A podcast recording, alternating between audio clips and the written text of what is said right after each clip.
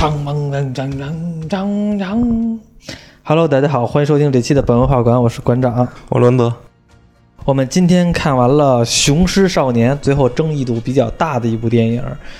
我看完了之后吧，后边再说这个话题吧，因为这个话题比较敏感。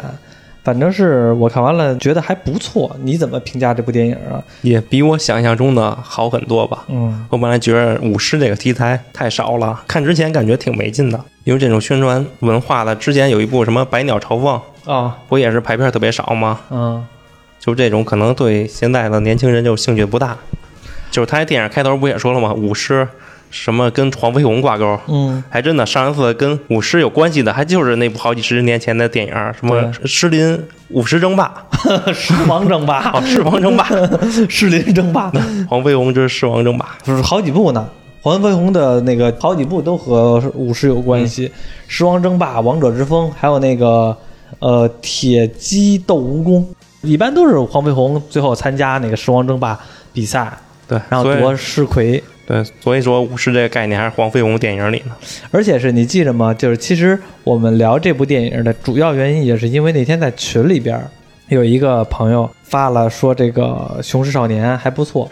然后呢，有的人有不同的观点吧，有的人说好，有的人说不好，有的人说一般般。然后呢，后来我一看呢，本来我意愿也不是特别大，但是因为特地说了一下是这个舞狮的题材的，我和你不太一样的是，我恰恰因为是舞狮题材的。我才想看的，因为什么呢？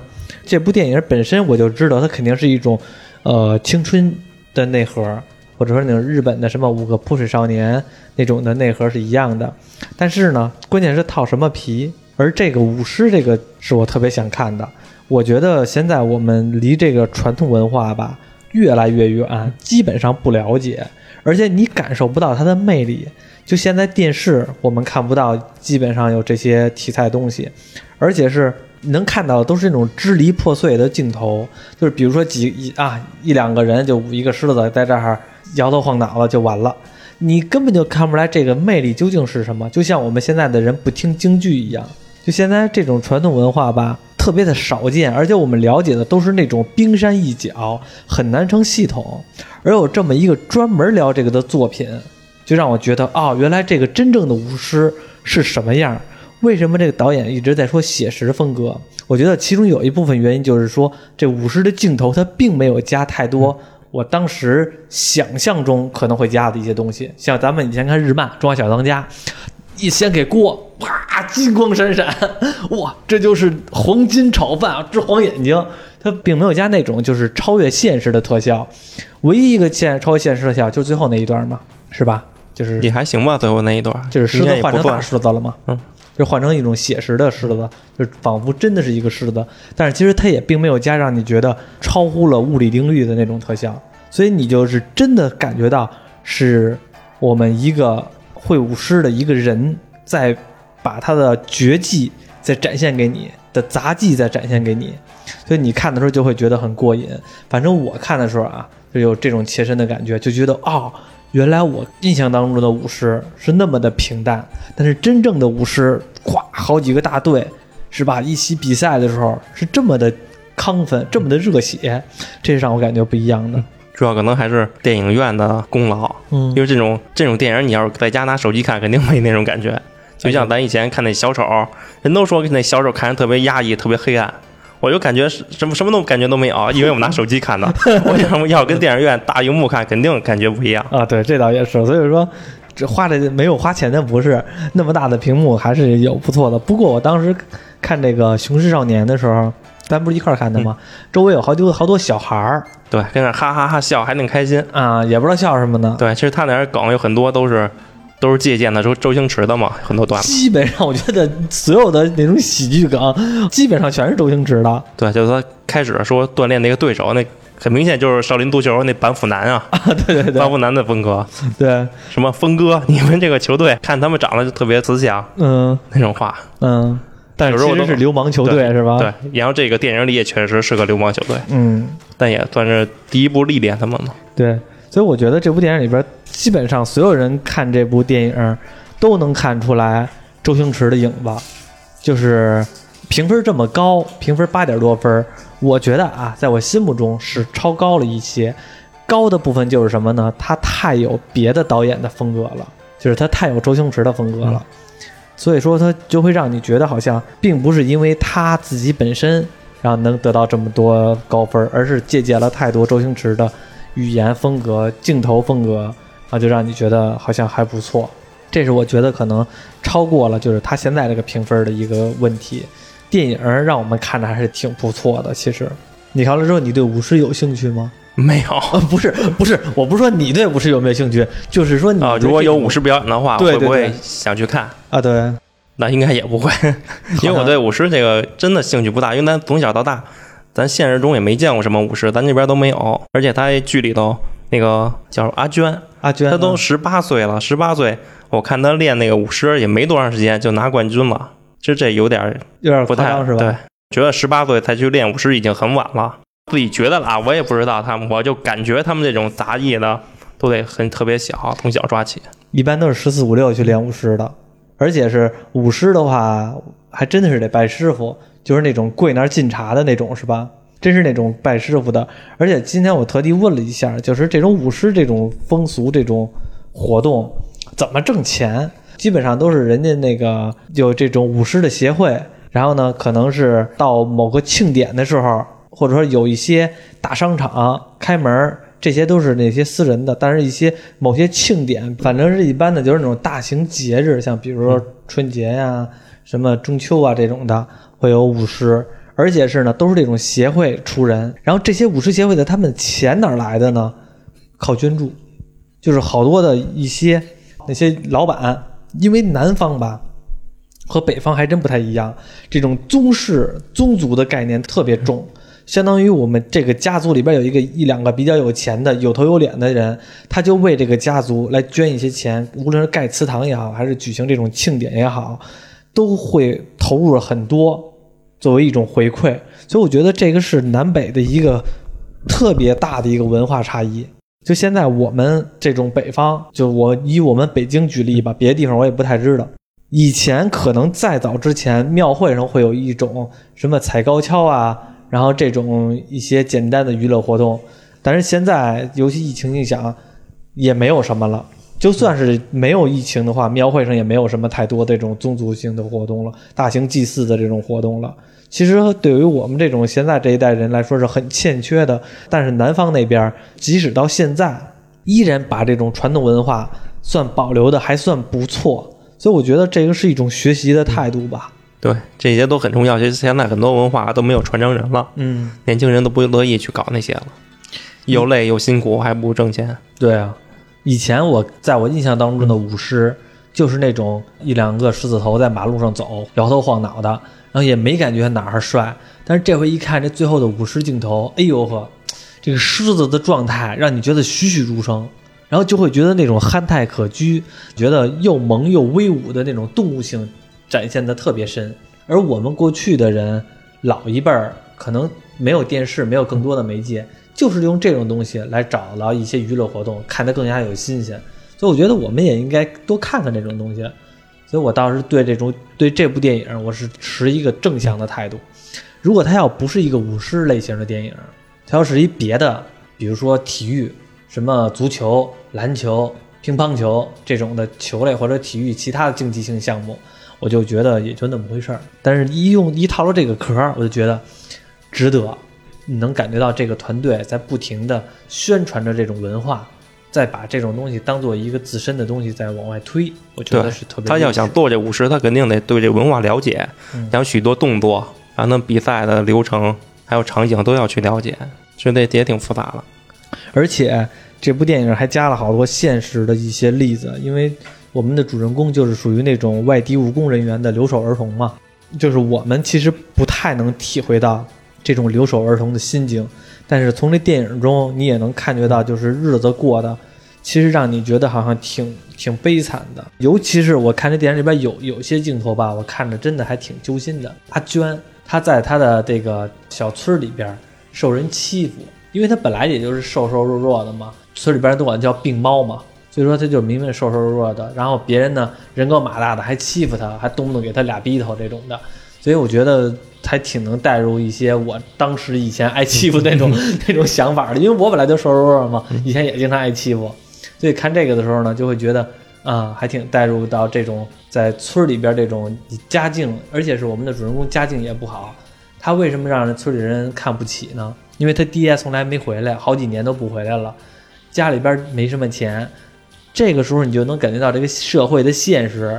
你如果家里边要是没钱，你就是让人瞧不起，尤其是可能是在南方那种村里边、城镇，就是因为这种宗族性的更有一个不好的一点，就是你家出来什么事儿，别人都知道。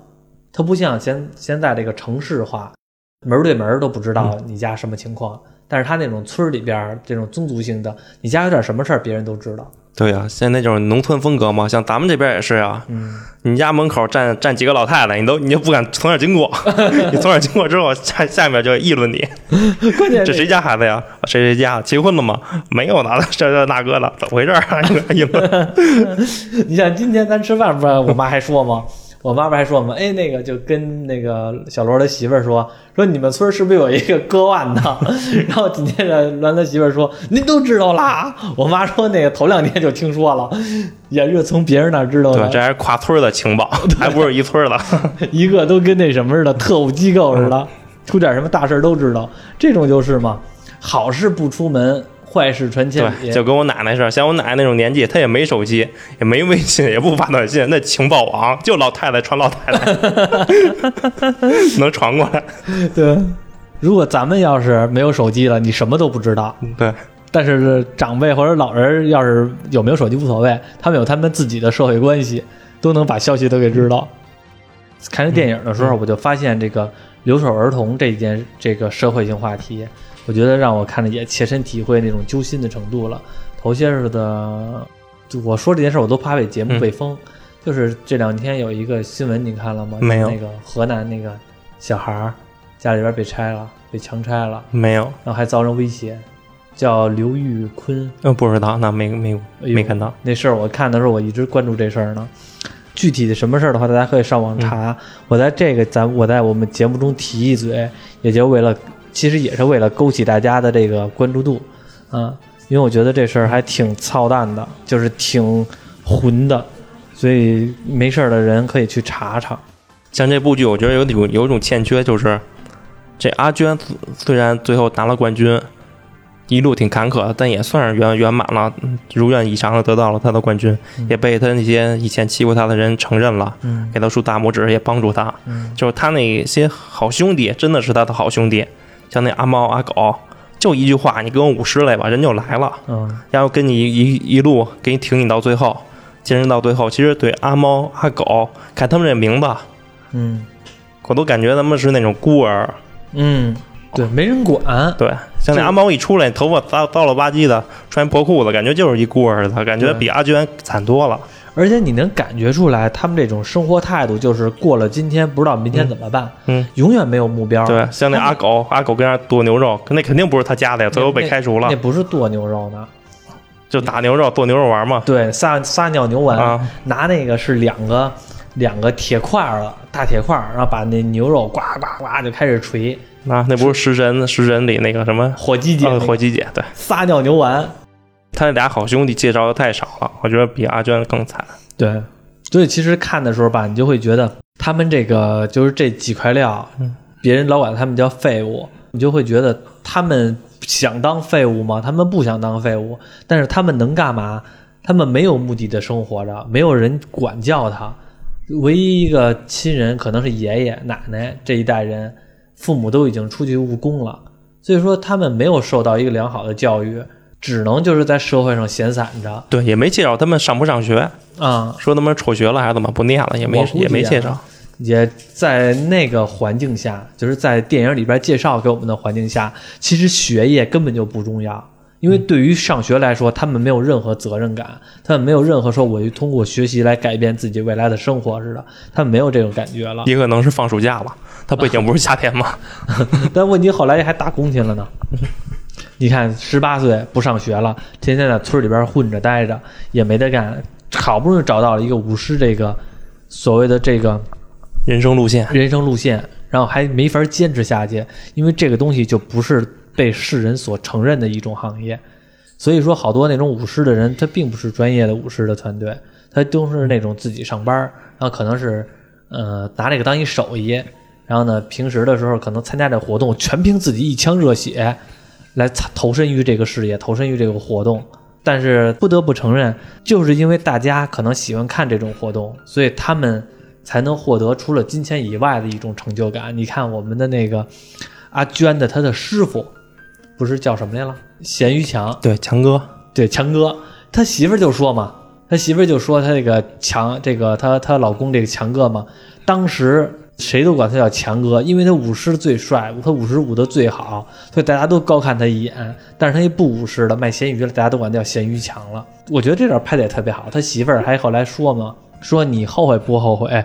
我不让你舞狮，我怕你是危危险，然后跟我卖那个咸鱼，让我让让你叫了二十年的咸鱼强。然后那个强哥还说嘛，我不后悔，无所谓。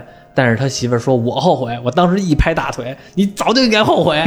真是的，女孩子家家不让着支持你爷们儿事业，对，不支持你男人的梦想。真 是。结果后来那什么，后来你老公被被叫了二十年的咸鱼强，其实他媳妇儿肯定也后悔，因为他当时他媳妇儿喜欢的那个人是当时站在那个舞狮台带着狮头的那个人，后来变成了咸鱼强之后，你看他媳妇儿老打他。”拿拖鞋打他，就有点，其实这个偶像包袱就没了嘛。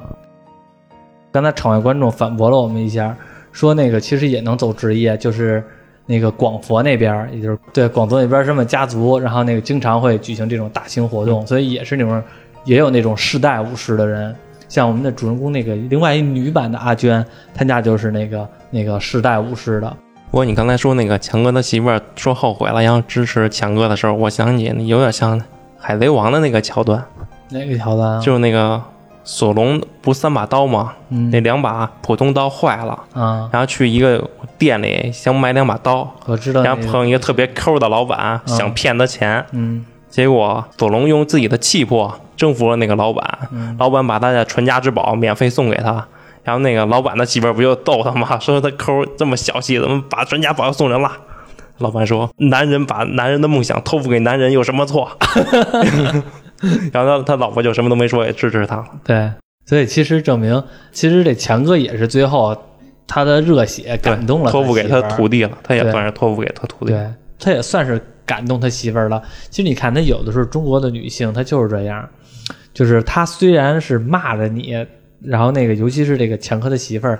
虽然有的时候会觉得好像前期的是小肚鸡肠的，但是你看强哥在训练的时候，其实他媳妇儿是担当起了这个养家的这个责任，经常去送鱼去，然后别人跟他说什么，他也在反驳着，他为他自己的男人来争取这个面子，其实也能看出来这个女性的这种强大。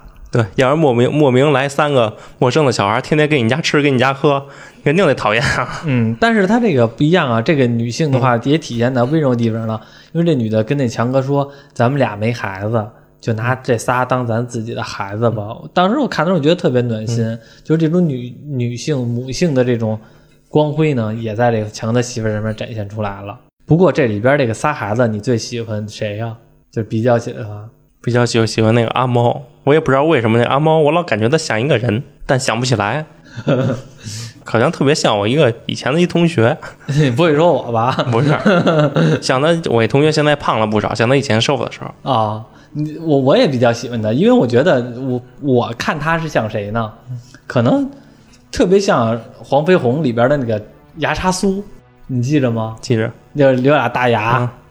管也管那黄飞鸿叫师傅，我觉得他的原型感觉就是那种牙叉苏的那种那种状态。对，其实他辅助的努力应该挺多的。嗯，人说那舞狮舞狮尾嘛，其实狮尾最累最重要了，因为他的所有动作都得让狮头发号施令，他在后边使劲儿，因为都是他在后边用力嘛，往上推人。对，最后往上推的时候也是他，而且还想而自己还露不了脸。对，我最开始以前啊。我对舞狮的印象老是那种黄飞鸿的那种狮王争霸，对，拖着石头佛山无影脚，对，拖着狮头佛 山无影脚那个，因为就有一段镜头，就是他这个舞狮就不是经过几场比赛吗？其中有一场比赛不是那个就是最开始的时候，他和那个舞狮比较脏的那个那三个小流氓进行比赛的时候，不是互相还老踹对方吗？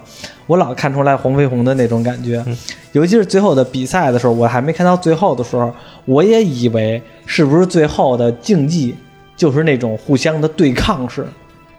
其实也差不多，有点对抗，都是互相挤，也互相踹。对他有他有一些比赛是，咱不知道现实中咱也没见过，不知道现实中有没有这种武士争霸，是不是也真拿脚踹？不过挺有意思的，就是因为看那个最后武士争霸一堆狮子往前挤的时候，那个戏挺逗的，而且是就是让你觉得一堆虎头虎脑的狮子，然后每个人都是都尽力的来模仿这种动物。对，因为咱也不了解武士的比赛，他开始说这次有一百多支队伍，我还在想他怎么筛选，是不是二 v 二 v 二得 v 半天？嗯，结果特别简单，就是各自的表演要打分儿，先筛一波，然后再抢四个球、四条道，再筛一波，直接就半决赛了。嗯，他们就抢那条小路的时候，我就觉得挺有意思的，然后挤了吧唧的，然后而且是等于那场比那场比赛，我觉得还挺有意思的。还有一场比赛，就是我看的时候特别揪心的，就是那个、或者也非常精彩的那个无极队和我们的主人公阿娟队、咸鱼队，然后进行比赛的时候，夺那个叫什么？上面那个叫什么？夺青头是叫夺青头还是什么来了？那白菜叫什么来了？有时候夺那白菜，呃，就就夺那个好像是花儿，对对，就夺那花儿，他们两个全都没站稳，全都掉下来了。结果两边互相倒挂金钩，然后互相唰唰还对角。对，奥猫多努力啊！啊，对，太猛了！我一看那个，我操，太精彩了。还有一个就是那个那个镜头特别精彩，就是那个狮头掉下来了，然后他没站稳，直接最后后边那个人直接的那个阿猫紧跟着把那个脚伸过来挠那狮子头。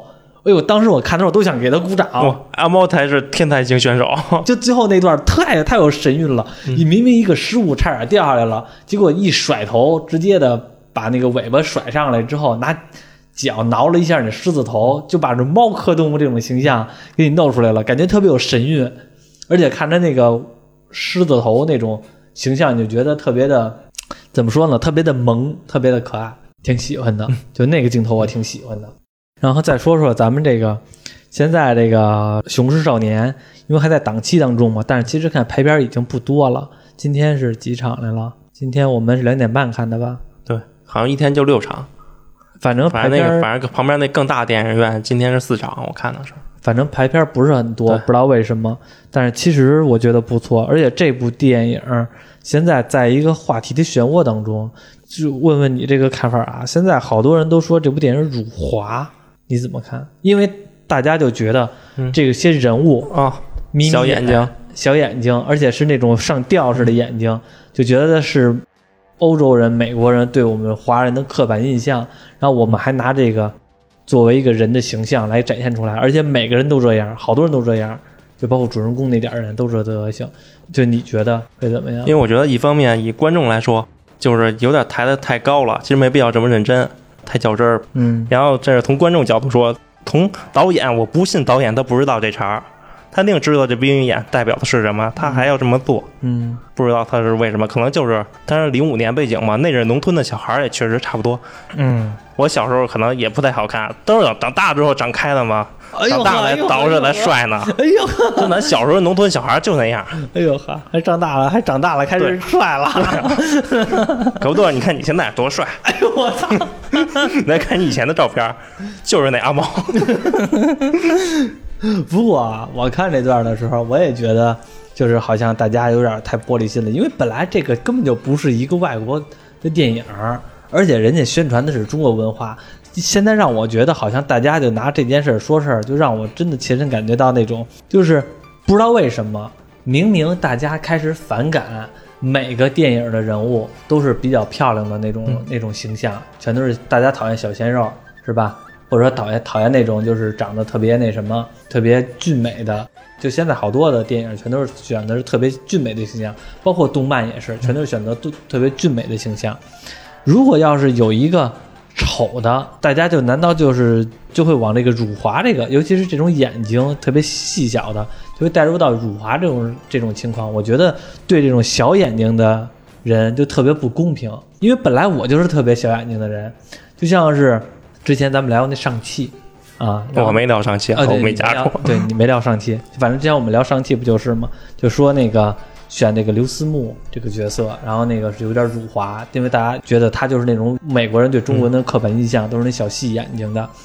然后结果呢，大家就开始就是批这部电影，这那就不说了。结果到这部《雄狮少年》，我们子儿人拍的，而且是宣传我们子儿本来的这种雄狮、这种舞狮的这种文化，那结果你还是拿这说事儿。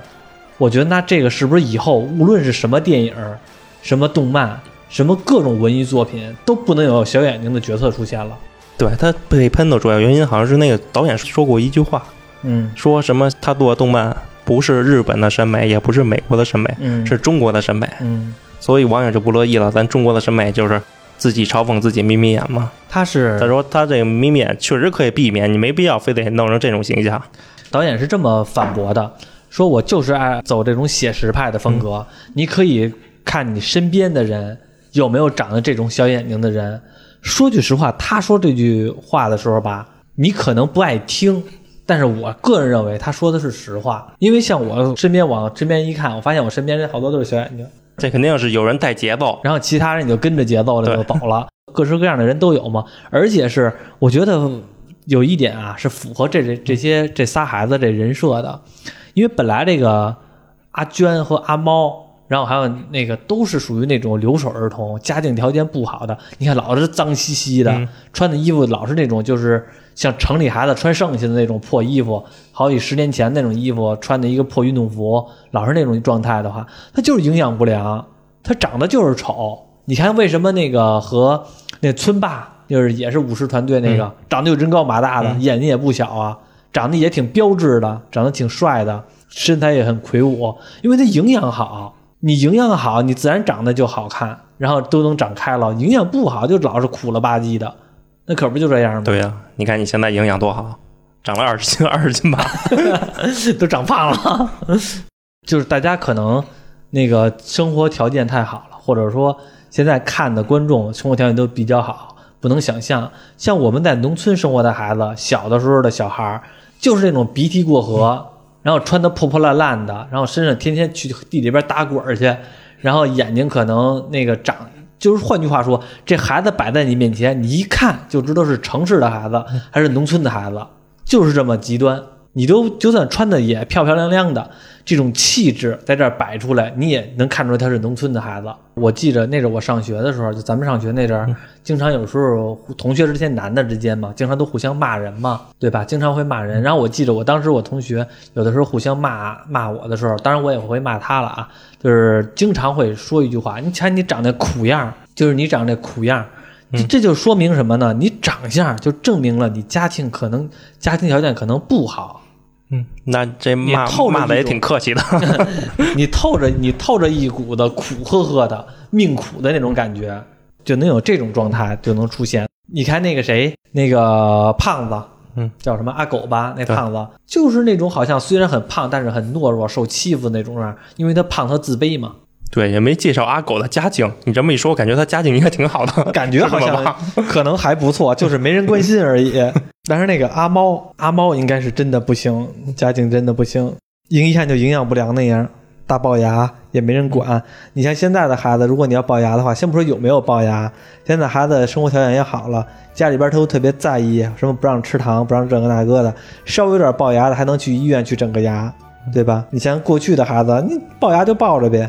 对，所以我觉得现在这吧，我就搞不懂一部中国的导演，一部中国的资方，然后呢，我记得好像这个制片人还是我看了一眼，还是同样制片了《流浪地球》，然后是还有那个什么。《流浪地球》还有什么？还有另外几部有点主旋律的电影，然后出的一部电影，结果呢，观众呢竟然说拿他辱华说事儿，就连吴京这种爱国的演员都作为宣传来帮他这个发了微博，结果还是有这么多人带节奏，我就觉得好像是不是把这件事儿当做一个武器了？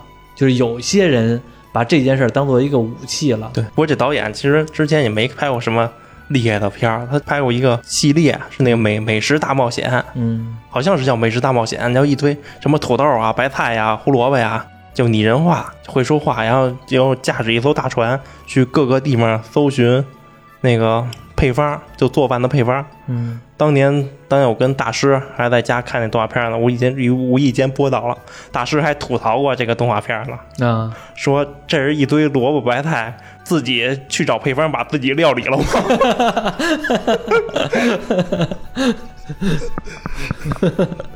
结果这《美食大冒险》还出过好几部，还出了一个一二三四，啊，反正都在把自己料理的路上。所以我就就话扯远了，反正就是，就反正就是现在大家对这种，就是我发现啊，因为现在的舆论风气也有点奇怪，就整体的舆论风气有点奇怪，明明关注点不应该是在这里，而是宣传应该各个的我们中国的传统文化，结果呢，把这个关注点移到了这里，就让你觉得真的是好太多玻璃心的人。现在我刚才因为咱们录节目嘛，我在知乎上面还搜了一下。大部分人评价还都是拿这说事儿，就拿这个眯眯眼这种情况说事儿。如果大家要是觉得这部电影拍的不好，哪儿剧情，比如说抄袭，你哪怕说他抄袭我都认。你说他抄袭周星驰的很多镜头我都啊，认，人说就是抄袭、借鉴跟致敬，嗯，你很难去分辨。人说致敬，我们就以最 low 的方式来说，抄袭就用这俩字儿来说，抄袭我都认，我都不算你扣帽子，算你一个个人感官。但是你拿这件事儿说事，在我的认知当中，你就是扣帽子了，你就是把你和你站队不一样的人，或者你有一些其他目的的原因，你给对方扣了一个非政治正确的帽子。聊场外了，用咱们就有的时候玩这个狼人杀也好，或者说聊玩什么这个玩什么这种杀人游戏也好，经常会说一句话：你不能聊场外。在我看来，这种情况就是你在聊场外。我觉得就是三个字儿，没必要。嗯，真精简，但是真有道理。因为咱们群里边也有人说嘛，说那个嗯不错，但是不值得，就是说谈不上特别好看，而且是呢，大家在我们群里边的这些观众吧，在我看来都是属于那种眼光比较高的人，就是大家都不是那种很普通的那种阅片量很少的那种人了。因为进我们粉丝群的，就是好多包括听众吧，也不止听我们一个节目，听很多节目，然后呢，看的电影呢都不少，就是基本上大家都是属于那种在观影水平在平均水平之上的，所以有的人说好，有的人说不好，我觉得可以理解。当然了，它绝对会有一些不好的点，像刚才我们聊的，就是可能会有一些呃借鉴周星驰啊，或者借鉴那些老港片的一些镜头，我们就不说抄袭了，就说借鉴吧。反正大量的镜头都是都是出现了，但是呢，这也就是一个不好的点。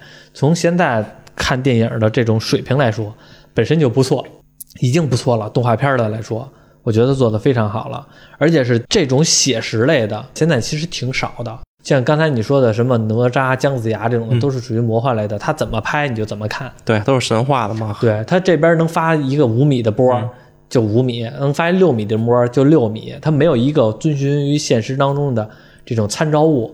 但是这个雄狮少年呢，全都是按照现实生活中这种舞狮这种运动来走的，所以就让我们看的时候呢，发现哦，原来走这种现实非魔幻的，我们也能达到一个和现实中那么贴切的一个水平，我觉得就非常不错了。对，包括它那些场景，什么大城市、小农村全都有，对还有那市集、嗯。训练馆，所以我看的时候吧，尤其是那个最后的决斗的时候，就最后一场戏的时候，那种武士的决斗时候，我其实特别担心是什么呢？它是像之前咱们看黄飞鸿的那种两波两个狮子互相对打。争一绣球，我最怕的是那种状态。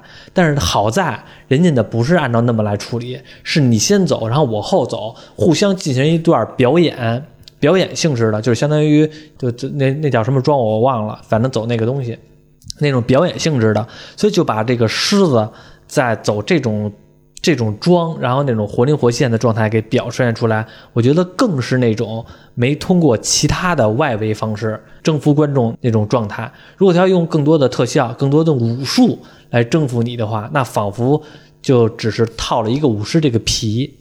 但是他现在用的恰恰呢是没有最后的竞争对抗，没有通过这些东西，纯粹是这种武师这种更注重武这个字儿，所以我觉得更能征服观众。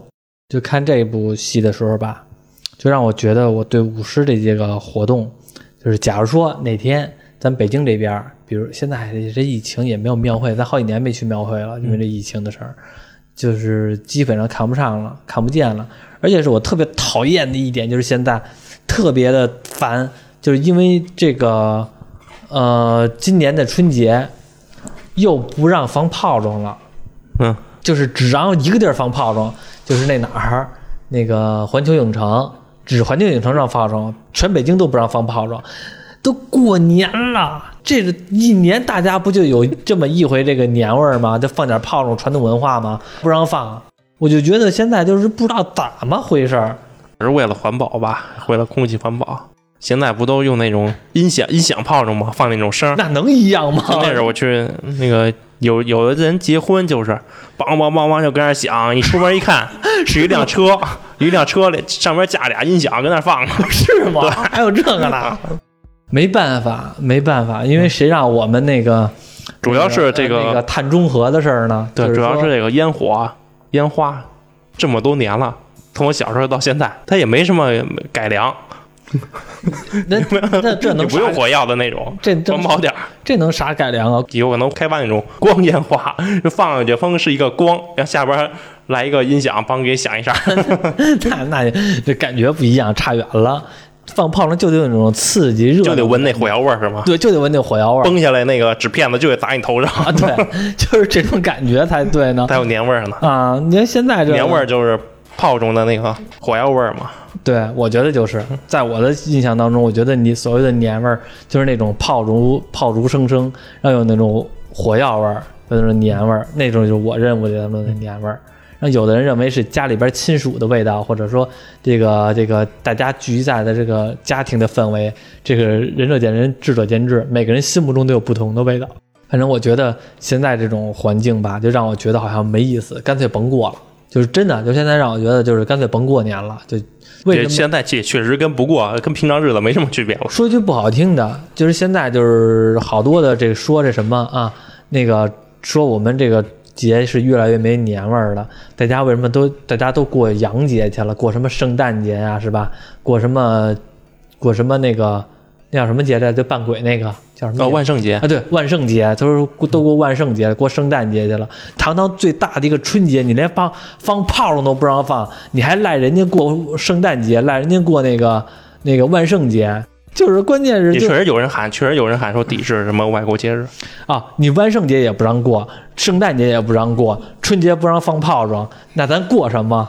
就每天就过五一劳动节就挺好，就每个人就全都下干活去，下地干活，劳动去，那上山下乡，这期感觉全都是抱怨，真的就是，那就再抱怨就是放弃节假日，嗯。节假日，像这一月一元旦节假日就是最完美的节日，就是周六、周日、周一，嗯。就是这节日只要不占工作日，你就能赚一天。嗯。周六、周日、周一休息三天就赚一天。嗯。如果这个三天假赶上工作日二三四，嗯，那你得前面补一天，后边补一天，合着你就放一天。呃对，所以我就喜欢这种节假日赶上周末的，能白赚一天，不然肯定得补两天班儿。嗯，两头都要补，但是至少这个呢，是我相当于赚一个，那个我还得给补回来，对。更难受。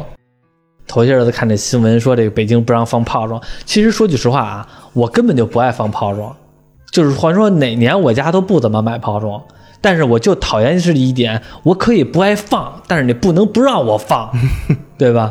就是这点我这点我特别讨厌。这每年我也很少放炮仗，一般都家里买。家里之前也不买了，以前买好多小炮仗，现在就买大的，嗯就买两个大的，一放完了。嗯，对于我来说，我的年味儿就是我去放炮仗，我点完那个鸟儿，点完就跑，就跑，就是我的年味儿，从小跑到现在，点完就跑。他废话，你要你要是点完就捏着，那不是更傻吗？你不跑怎么着呀？所以我就是玩儿嘛，所以我觉得现在这个所谓的保留传统文化，只要是有利于我们传统文化延续的东西，我们都应该开放性一点儿，包容性一点儿。就包括这个《雄狮少年》也是，他是不是推崇我们的传统文化？是，那我们就别在乎他是不是眼睛小大了。他核心让你看的不是这个人眼睛大小，是让你看到这个人他的让那个武士这种风格、这种不屈的精神，他不是让你看的人眼睛大小的。你的关注点老是在这个方面就没劲了。我现在很担心什么黄渤、李荣浩这种明星，那以后他们的市场在哪里？人还敢用黄渤吗？比如说啊，现在一个那个什么外国的一部电影，外国一部大片儿，找演员找的是李荣浩。之前咱们是上汽嘛，找的是那个刘这个刘思慕，因为咱们中国人都不认识这个人，他是美籍华人，但是我们大家都觉得他眼睛小。那我作为极端一点的，人家上人家再拍一个上汽二，找的是那个李荣浩。那你那你让那那你怎么看？大家怎么看？大家肯定觉得李荣浩入华，那李荣浩还他妈没地儿骂娘去呢，我妈给我生的，这人家找的，人家上哪儿说理去啊？对，刚才我又想起一个话题，就是大家就是也是这个话题延续啊，就是我觉得啊，这部电影里边它不辱华，但是它是有对。南北的这种两个地区的这种刻板印象存在的，这点是我觉得是导演或者说这整个这个团队可能是存在的。但是大家也别在意，因为它至少是我们自己人民内部之间的斗争。如果你要说它辱华的话，那就是属于人民外部的斗争了。这两个是本质上差异有挺大区别的。人民内部的斗争可以我们自个儿商量着来，下回咱就别拍了，或者说咱们就你拍北方人是这种眯眯眼的，我觉得也无所谓，就是。它是有一种南北差异在里边的，我觉得这是属于中国这个南北差异的差别，属于人民自个儿内部矛盾，没啥问题，谁都会或多或少有一点儿。就像那个那什么呢，地域黑、地域歧视，照样呢也这么些年了，一直就有，短期之内也不会可能消除。所以这个都是一些小问题，就千万别上纲上线，把这个战火扩展到人民外部矛盾，那就行了。反正无论无论什么东西，肯定有喜欢的，就有不喜欢的。对，反正这部《雄狮少年》啊，现在评分是八点多分，我觉得呢偏高。反正我觉得偏高。我们虽然很很多的啊是在那个就是呃夸他，或者说帮他洗地，或者帮他洗白，但是呢，我们是觉得有一些不好点。反正我觉得有不好一点，就是它太像周星驰的电影了。然后有的人呢，就这其中是因为我是北方人，但是南方人看这部电影。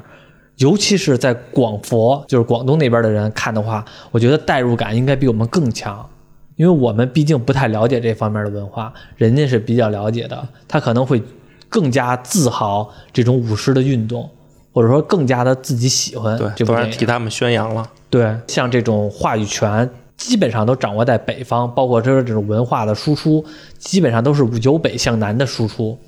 就以前的电视剧啊、电影啊，基本上你看全都是北方居多，很少有南方自己的东西，就是这种题材也好、文化也好、语言也好，往北宣传，全都是由北向南。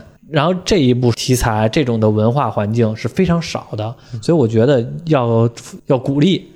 我印象中你老说南北差异，我印象中的差异还是。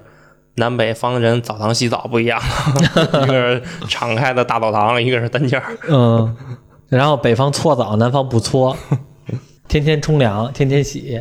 但是北方这边可能一礼拜洗一趟，现在有条件了都不会一礼拜洗一趟了。过去都是上那种大众浴池，好多的都是一礼拜洗一趟，或者更长时间洗一趟。我小时候就是，基本上都是一一至两个礼拜洗一次。然后现在家里边每个人家里边都能自个儿洗的话，就无所谓了。以前小的时候不是，这种南北差异在这部电影里边是有的，而且是南方人看和北方人看，我觉得状态是完全不一样。我对这部电影评价是不错的，关注点要放在那个舞狮的情节上，而不是放在其他的乱七八糟的地方上。啊，对，最后还一小段彩蛋，这彩蛋也没几秒钟，嗯，就介绍一下他顺利夺冠了。对，然后他好像也没改变生活，还是去打工了。人生就是这样啊！你就算在，有些人他就是这样啊。对他那舞狮比赛可能也不是主流。最可怜的就是你再努力得到冠，但是其实也只是你自个儿夺了，然后你该打工还是打工。对，就像零几年他们舞狮零几年嘛，那电竞最早也零几年。嗯。电竞你拿冠军没多少钱，根本养不了养当不了生活。那阵儿你说的是以前那阵儿。对呀。以前是 Sky 那阵儿。对呀。现在 Sky 还直播呢，嗯，现在电竞企业起来了吗？拿冠军，这辈子都收了，嗯嗯，好几千万的转会费，现在是有钱了。因为现在头些日子我看那 B 站上面 Sky 还天天直播玩《魔兽争霸三》呢，我还看过呢，准备想看完了虐你。竟然跟 Sky 偷学招数。最后主人公阿娟虽然五十夺冠了，但是该打工还是打工，看着也挺讽刺的。好不容易努力一下的事业，也只是昙花一现，现实中依然还是给你打回原形，你还是要去端盘子去，这就是寒门的结果，你很难那什么翻身。